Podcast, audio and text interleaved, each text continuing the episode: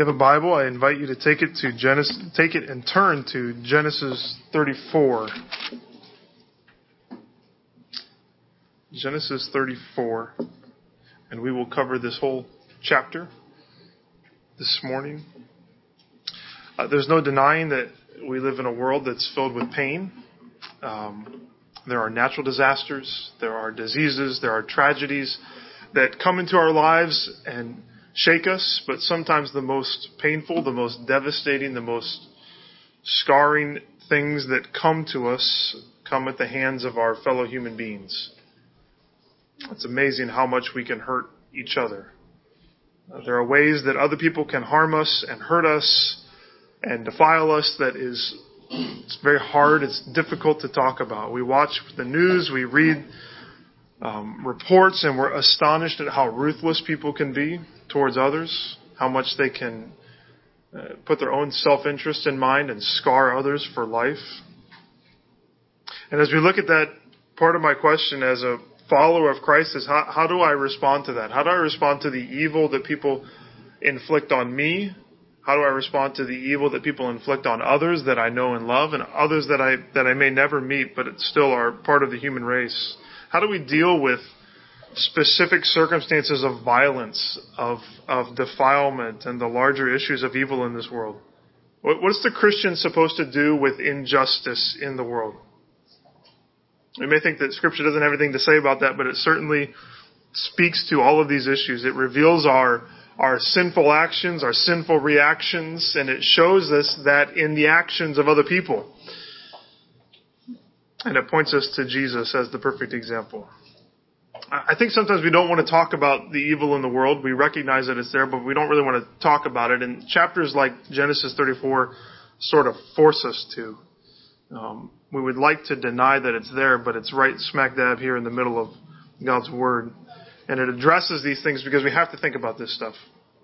I, I studied this passage and, and found it um, sadly ironic to watch some of the things on the news, hearing about this young woman in Stanford who was treated much like Dinah, and so many of the um, reactions to that. I read about the young student um, who defiled her, how he reacted, what his father had to say, what the justice system decided, what this woman had to say. I don't know if you followed any of that, but it was pretty ruthless.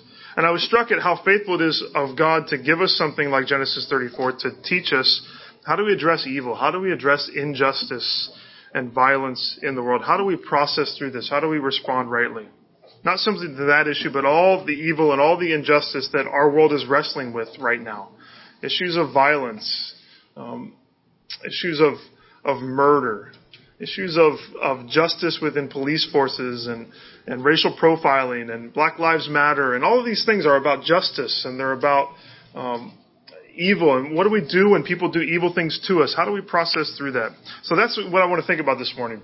I'm not going to solve that problem by any stretch of the imagination, but the question I want to ask is how do we respond to injustice and evil in a way that honors God? That's our big question. How do we respond to injustice and evil in a way that honors God? Put it another way, if we are God's people, and as Philippians 2:15 says, if we're supposed to be shining as lights in the mix in the midst of a crooked and perverse generation, how do we reflect God's light and truth in the face of evil done to us, done to those that we love, and done to human beings in general? And I think Genesis 34 helps us to think through that most poignantly through poor responses to evil and injustice. So let's read Genesis 34. You'll remember that Jacob and his family have entered into and settled in Shechem in the promised land. And Jacob has purchased some land in that city and he has built an altar. And then we pick it up in Genesis 34 beginning in verse 1. Now Dinah, the daughter of Leah, whom she had borne to Jacob, went out to see the women of the land. And when Shechem, the son of Hamor the Hivite, the prince of the land, saw her, he seized her and lay with her and humiliated her.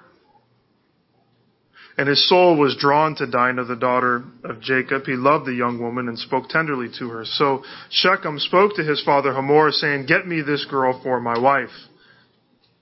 Now Jacob heard that he had defiled his daughter Dinah, but his sons were with the, his livestock in the field, so Jacob held his peace until they came. And Hamor, the father of Shechem, went out to Jacob to speak with him. The sons of Jacob had come in from the field as soon as they heard of it, and the men were indignant and very angry because he had done an outrageous thing in Israel by lying with Jacob's daughter, for such a thing must not be done. But Hamor spoke with them, saying, The soul of my son Shechem longs for your daughter. Please give her to him to be his wife. Make marriages with us. Give your daughters to us and take our daughters for yourselves. You shall dwell with us and the land shall be open to you. Dwell and trade in it and get property in it. Shechem also said to her father and to her brothers, Let me find favor in your eyes, and whatever you say to me I will give. Ask me for a great, as great a bride price and gift as you will and I will give whatever you say to me. Only give me the young woman to be my wife. The sons of Jacob answered Shechem and his father Hamor deceitfully, because he had defiled their sister Dinah. They said to him, We cannot do this thing, to give our sister to one who is uncircumcised, for that would be a disgrace to us. Only on this condition will we agree with you that you will become as we are by every male among you being circumcised. Then we will give our daughters to you, and we will take your daughters to ourselves, and we will dwell with you and become one people. But if you will not listen to us and be circumcised, then we will take our daughter, and we will be gone. Their words pleased Hamor and Hamor's son Shechem, and the young man did not delay to do the thing because he delighted in Jacob's daughter. Now he was the most honored of all his father's house, so Hamor and his son Shechem came to the gate of their city and spoke to the men of their city, saying, These men are at peace with us. Let them dwell in the land and trade in it, for behold, the land is large enough for them. Let us take their daughters as wives, and let us give them our daughters. Only on this condition will the men agree to dwell with us, to become one people, when every male among us is circumcised as they are circumcised. Will not their livestock, their property, and all their beasts be ours? Only let us agree with them and they will dwell with us. And all who went out of the gate of his city listened to Hamor and his son Shechem. And every male was circumcised, all who went out of the gate of his city. On the third day, when they were sore, two of the sons of Jacob, Simeon and Levi, Dinah's brothers, took their swords and came against the city while it felt secure and killed all the males. They killed Hamor and his son Shechem with the sword and took Dinah out of Shechem's house and went away. The sons of Jacob came upon the slain and plundered the city because they had defiled their sister. They took their flock and their herds, their donkeys, and whatever was in the city and in the field, all their wealth, all their little ones, and their wives, all that was in the houses, they captured and plundered. Then Jacob said to Simeon and Levi, You have brought trouble on me by making me stink to the inhabitants of the land, the Canaanites and the Perizzites. My numbers are few, and if they gather themselves against me and attack me, I shall be destroyed, both I and my household. But they said, Should he treat our sister like a prostitute? There you go. It's good to open your Bible and see that it's actually there, right? This is God's word to us. And as much as we'd like to pull chapter 34 out and just move on to chapter 35, I think it speaks volumes to us and helps us to think about how we respond to injustice and evil in a way that honors God. So notice first, just in verses 1 through 4, as we think about how do we respond, and we're going to slowly push towards that, but notice first the reality of evil. The reality of evil. Dinah is reintroduced into the story in verse 1. She's listed as a daughter of, of Leah earlier in the book of Genesis, and here we're reminded that she's the daughter of Jacob uh, by Leah. And we also know that she is the sister of Reuben, Simeon, Levi, Judah, Issachar, and Zebulun. So she's got some big brothers. She's here She's with her family in Shechem in the land of Canaan, surrounded by Canaanites. And we're told that she goes out to see the women of the land.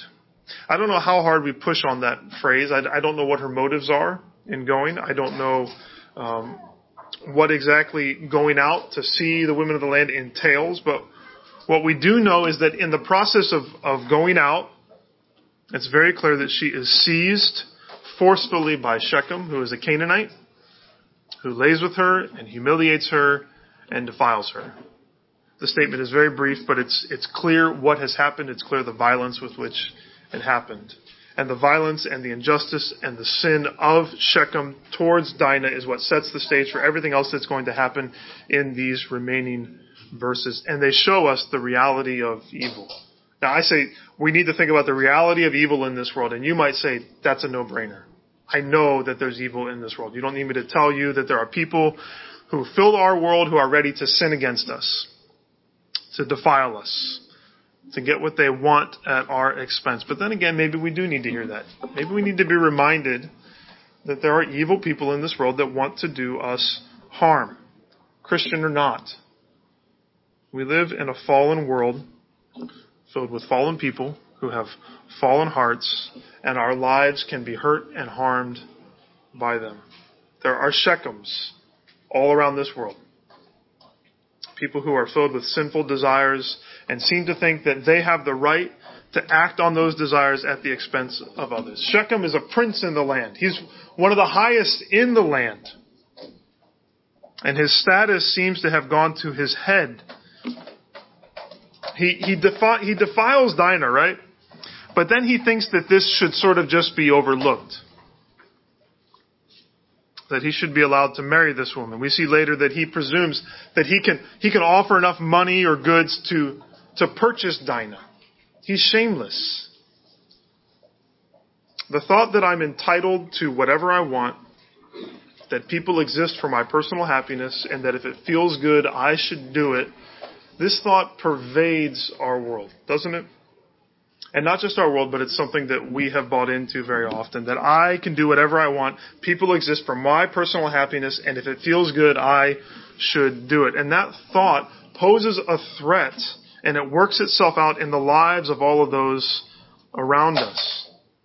We need to be aware of evil in this world. We need to be aware of Shechems in this world. We need to remember that human beings are not tools for our desires. They are people that are created in the image of God. Jacob seems to have lost sight of the danger that surrounds him. He's put his family in this situation.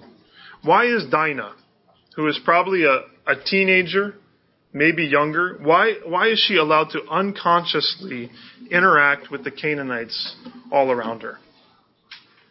Jacob and Leah have failed. Jacob and Leah have not helped their daughter to think through what she is doing. They they have they have not protected her well. They have not prepared her well. And part of the problem is that they're in Shechem. Where is where did God tell Jacob to go back to? He told him to go back to Bethel, which is about a day's journey away from Shechem. He doesn't even he's not where he's supposed to be. I, I said um, that that last week we talked a little bit about this, that he's, he's in the land.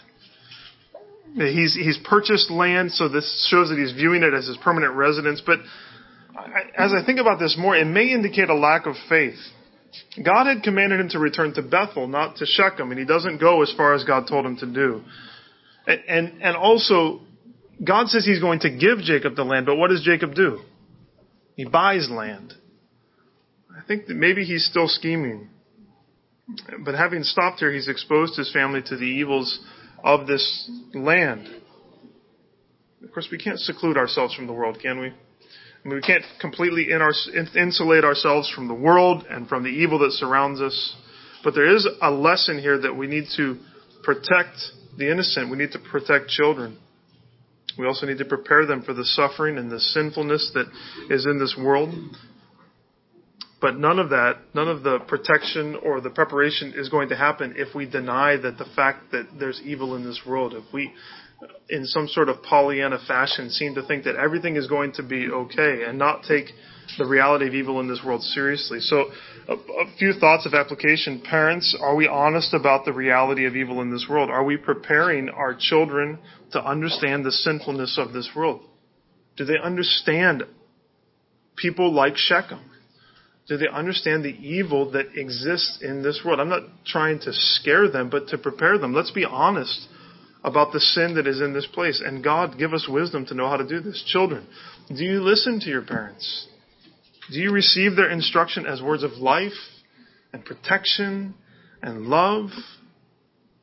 And for all of us, are we honest about the evil in this world or are we unconsciously stepping into the world, oblivious to the way that sin can harm us? Our consciences numb to how evil this world can be? The reality of evil is, is very clear in this passage. A final word about Dinah before we move on, just to be clear. Dinah is sinned against. Dinah is scarred in a way that will never fade completely this side of eternity. And she is surely confused. She's scared. And she needs people to come alongside her and to help her. And I just reminded thinking about this that, that as God's people, as the church, we need to be a place where people like Dinah, who are scarred by sin, who are confused about what others have done to them, who are scared, the church should be a place where people can come and find love and compassion and someone who will listen to them and help them. How tragic it is that the church, in fact, isn't that place so often that the church has become a place of pain rather than healing, a place that in some ways has inflicted wounds like what Dinah gets.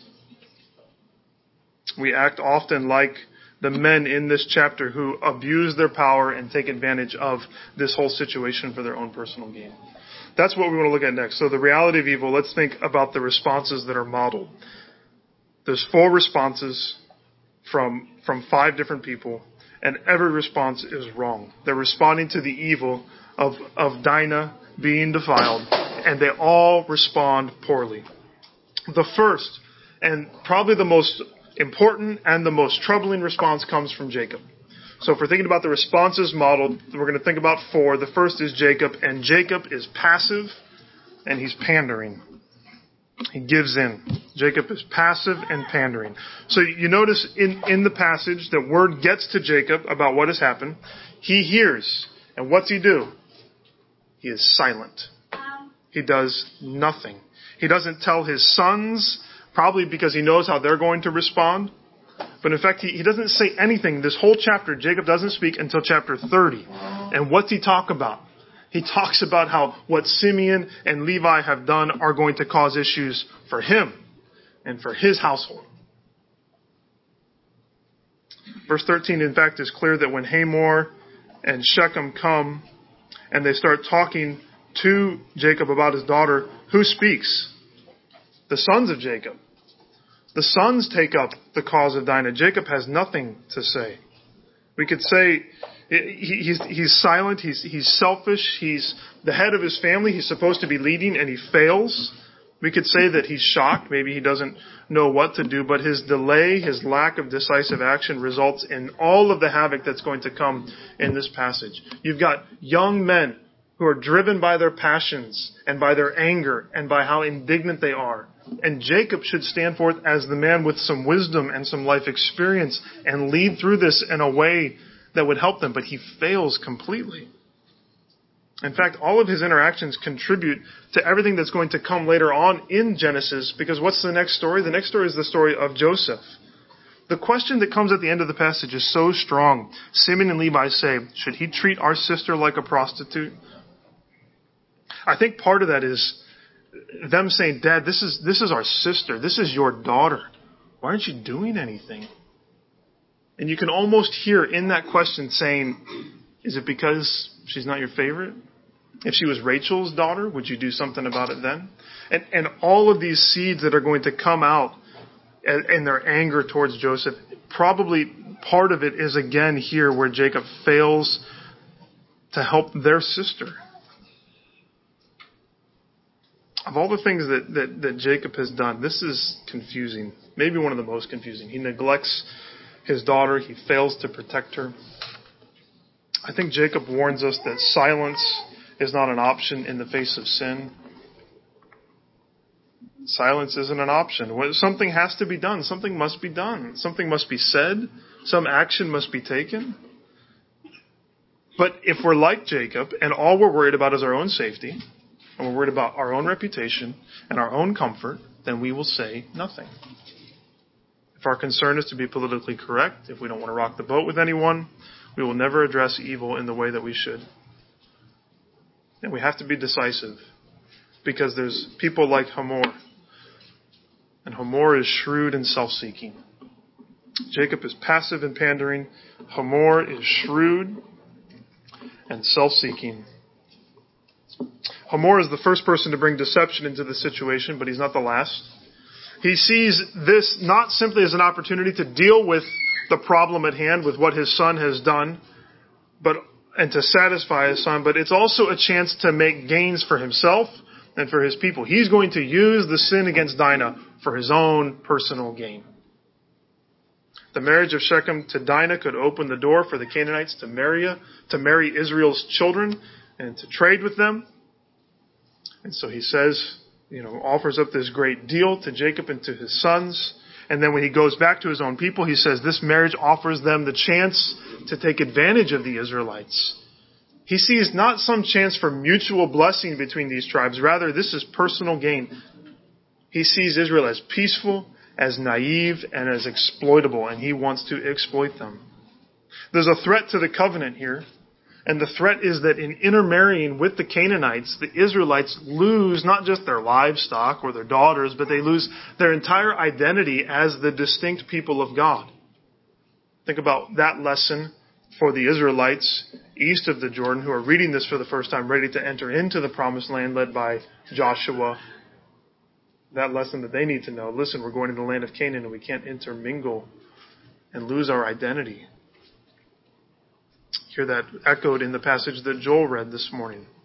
To be distinct, God's distinct people. But not only that, Hamor seems to say that this alliance is going to open up blessing for the people of Israel. If you will join us, then we can share livestock and we can trade and things will be great for us. But but the, the fact is that, that God is the one who is supposed to bless them with the land. God is the one who's going to, to give this to them. They don't need Hamor. So the question is, will Jacob and his sons ignore the injustice that was committed against Dinah, and will they grasp for the land through this alliance with Hamor? They're just going to forget what happened to Dinah and get what they want out of it, just like Hamor's trying to do. And this unwanted union between Shechem and Dinah it opens the door for all these possible further issues. Hamor is shrewd. He is self-seeking. Then think about Shechem.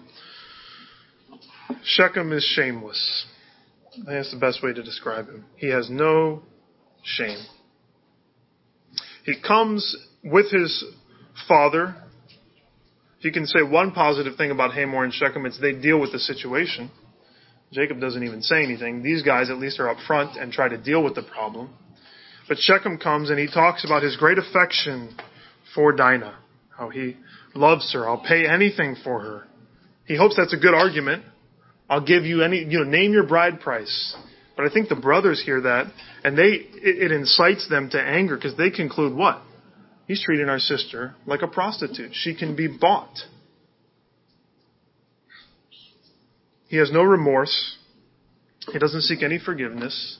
Seems to think that his desire for Dinah, his willingness to, to pay a high bride price should be enough to wash his sins under the bridge. He's, he doesn't have any issue with what's going on. Now, my perspective is this love or lust, Shechem shouldn't be within 100 yards of Dinah. Right? I mean, in part because he's a Canaanite, but in large part because of what he has done. There is no excuse for his behavior in the way that he has sinned against Dinah. It's wrong. And he needs to be held accountable for it not given what he wants. He, he shouldn't be able to buy his way out of this situation. His status as a prince in the land should have nothing to do with whether or not he is held accountable. Think about that. Is that true in our day? How sad, even in our day, that money and status can derail justice. Who you are, who you know, what you have, the color of your skin can have an effect on justice. But sin is serious. And sin has to be dealt with justly. And Shechem is shameless and he needs to be full of shame at what he's done. And he needs to be repentant. The eyes of justice are to be blind to status and wealth and any other external factor. So Jacob is passive. He's pandering. Hamor, Hamor is shrewd. He's self-seeking. Shechem is totally shameless. And then we meet Simeon and Levi. Simeon and Levi are deceptive and they are violent. Simeon and Levi are deceptive and they are violent. Again, Jacob should be leading here. But his sons step in. His young, impulsive, angry sons step in. And in their anger, they deceive Hamor and Shechem. It says it very clearly. They spoke deceitfully. Well, they didn't learn how to deal with the situation from their father, but they learned how to lie. They got this down. I know how to deceive people.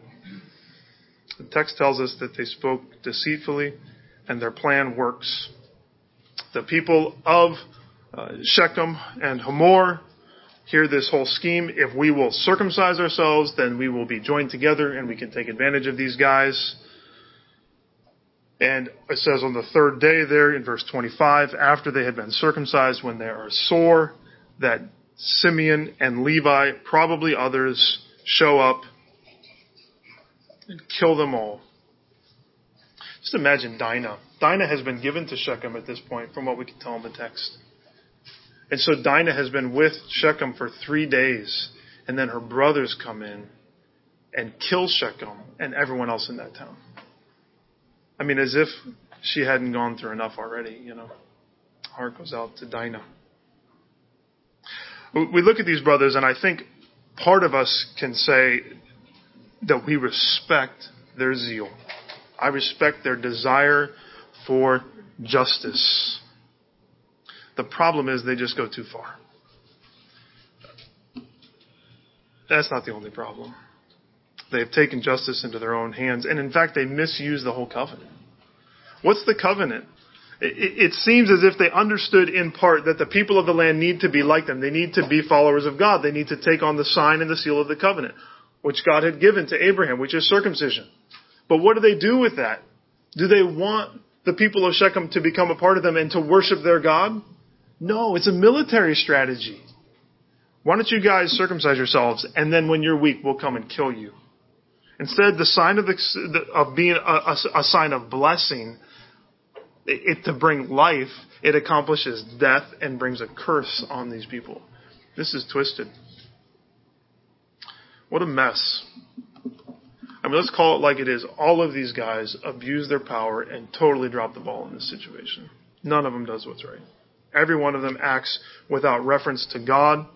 All they're thinking about is their own motives and their own selfish hearts. What are the results?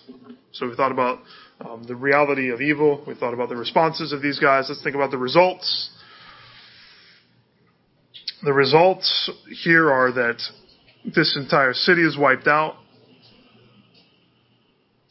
And then the sons of Jacob come, plunder the city, take all the women, take all the herds, take all the wealth. Amazingly, there's some evidence of God's grace here, isn't there? God brings protection. God protects them. He protects the covenant. As, as, as wrong as Simeon and Levi's actions are, in some ways God uses that to protect them as the distinct people of God and to protect this covenant. He protects all their possessions. These guys wanted to exploit them and steal from them, and God protects them. In fact, He blesses them even more. They get protection and they get blessing. The irony of the text is is is sad. It's startling. You see Hamor, he says, we can take everything from them, and what happens to Hamor? Everything is taken from him. Israel plunders them. I, I don't know what to say totally about this, except I do not understand the ways of, of God. It's at least a negative example of what we will see and what we're pushing towards at the end with Joseph is that you meant it for evil, but God meant it for good. And God takes terrible, horrific situations and often turns them for the good of his people, even when we are the ones enacting those situations. Those are the results. And then I just want to end with the question. The, the question, the, the text closes with this scene between Jacob and these two sons, Simeon and Levi, where Jacob is concerned about being destroyed by the Canaanites, and Simeon and Levi are concerned for the honor of their sister. Look at it again. Jacob says to Simeon and Levi, this is verse 30, You have brought trouble on me by making me stink to the inhabitants of the land, the Canaanites and the Perizzites. My numbers are few, and if they gather themselves against me and attack me, I shall be destroyed, both I and my household. Which I would say that response stinks. Uh, what do the sons say? Should he treat our sister like a prostitute? That's a good question, isn't it? Should this man be allowed to defile our sister and not face any consequences for that? Doesn't it get back to the heart of what we're trying to think about? How do we respond to evil? How, how do we respond when the world sins against us and against those that we love? What do we do? We can't be passive and not do anything. We can't just scheme and be self seeking. We can't be shameless and figure that we'll just let everyone off the hook. But we also can't be violent and deceptive. So what do we do? I think looking at all of Scripture and looking at this specific circumstance, let me just give you five things that we do.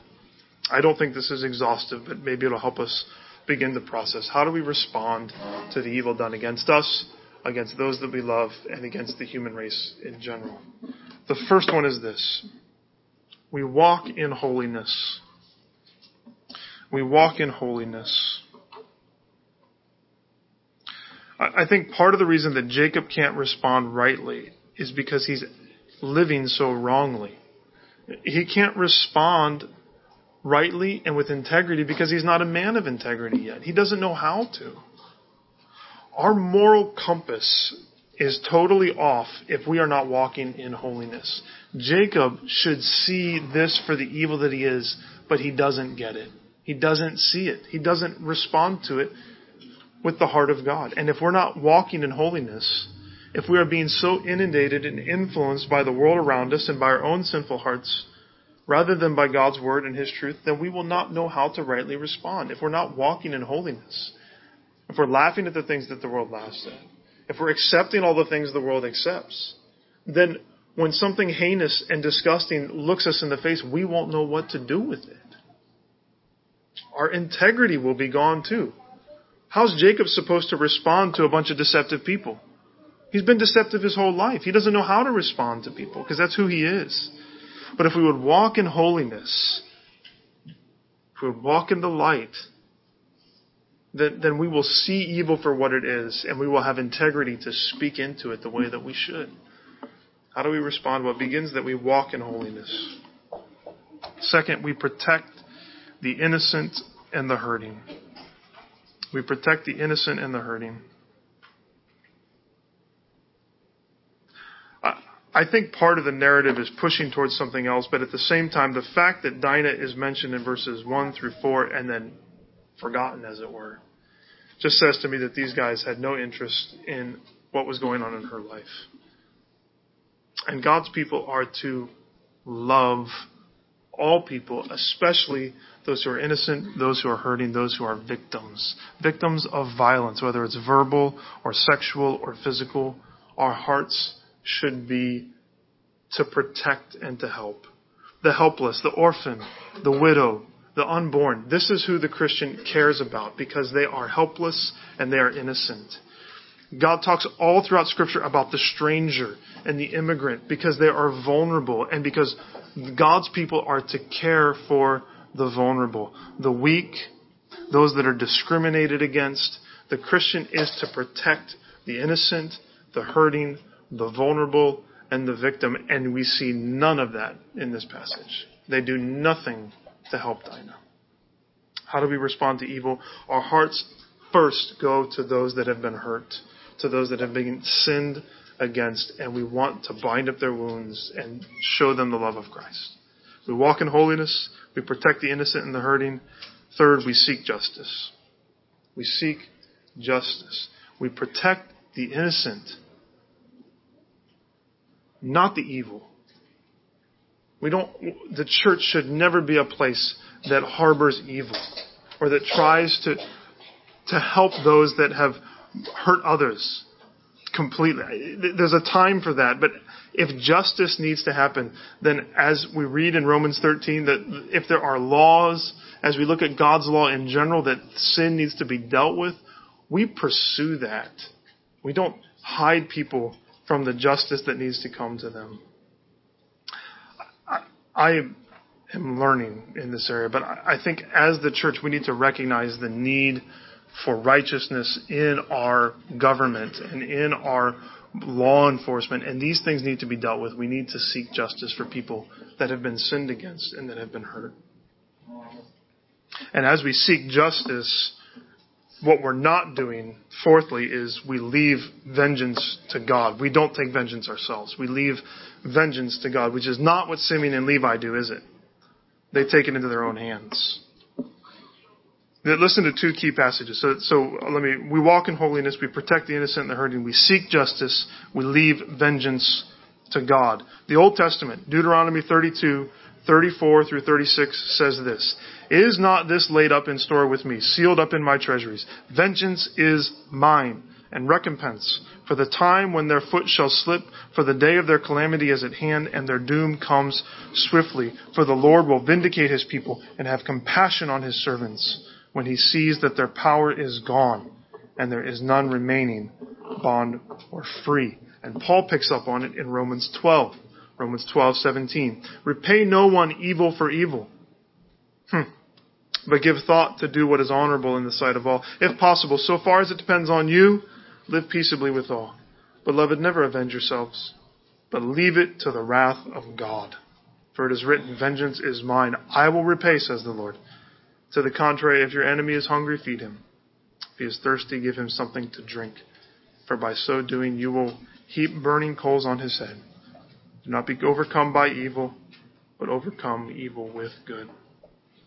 There's a balance here. We seek justice in the right ways, in the ways that God has intended. We don't seek vengeance ourselves. We don't kill abortion doctors. We don't burn down buildings. This is not how we respond to these sort of situations. But we don't fight with the evil people of this world. We don't fight with their weapons. That's not how we work. Do we want justice? Yes. I want justice. And guys like Shechem deserve the vengeance of God. And so do I. So do you. We've all sinned against others every single day. We all deserve vengeance. And God will enact vengeance on all people. All sin will be paid for. The beauty of the gospel is that either Christ pays for it or you do. Every sin on the last day that has not been covered by Christ will be paid for. And so, in light of that, the fifth thing that we do is we offer hope.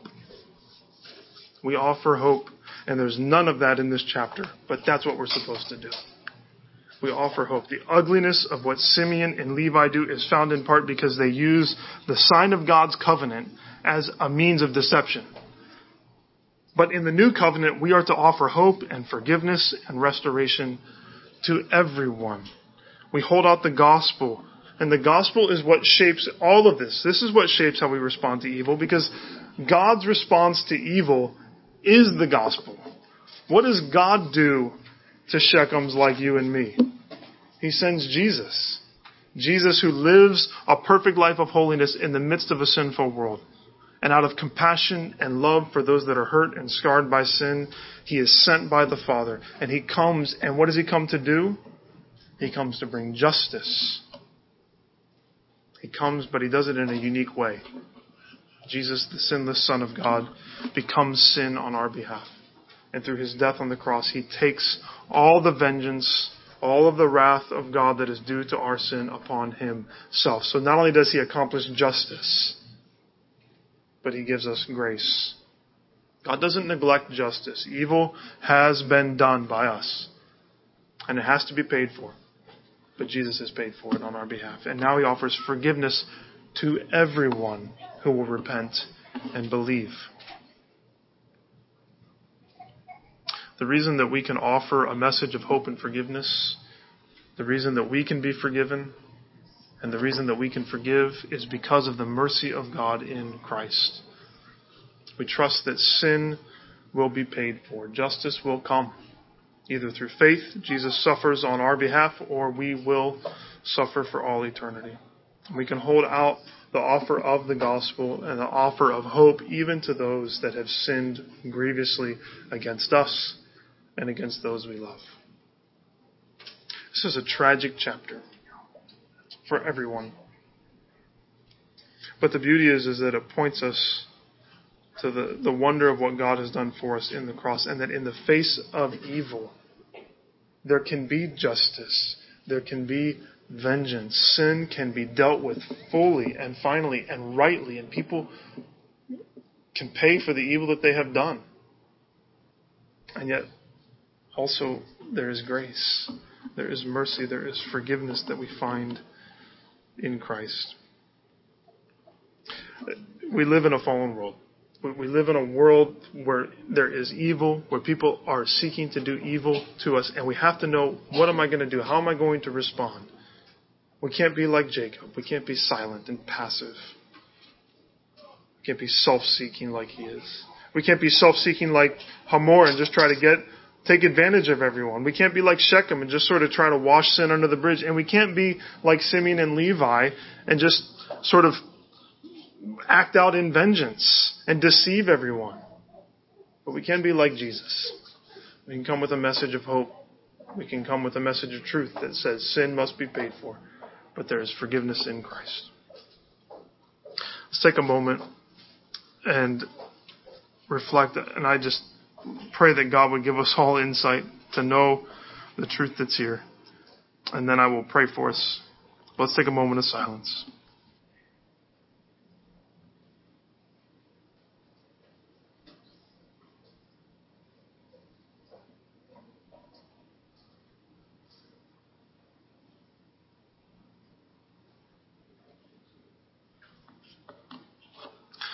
Father, we need your help. We we live in this world filled with devils, filled with sin and filled with pain, and we often don't know what to do. So help us to respond with the gospel, help us to respond with truth. Lord, give us insight. This is one chapter in your word, and it teaches us much, but help us to think well about what all the scripture says and how we can seek justice in this world, how we can respond to evil in a way that would honor you. Thank you for your grace, Lord, that helps us when we fail at that, for your mercy to us when we don't deserve it. Pray it all in Christ's name. Amen.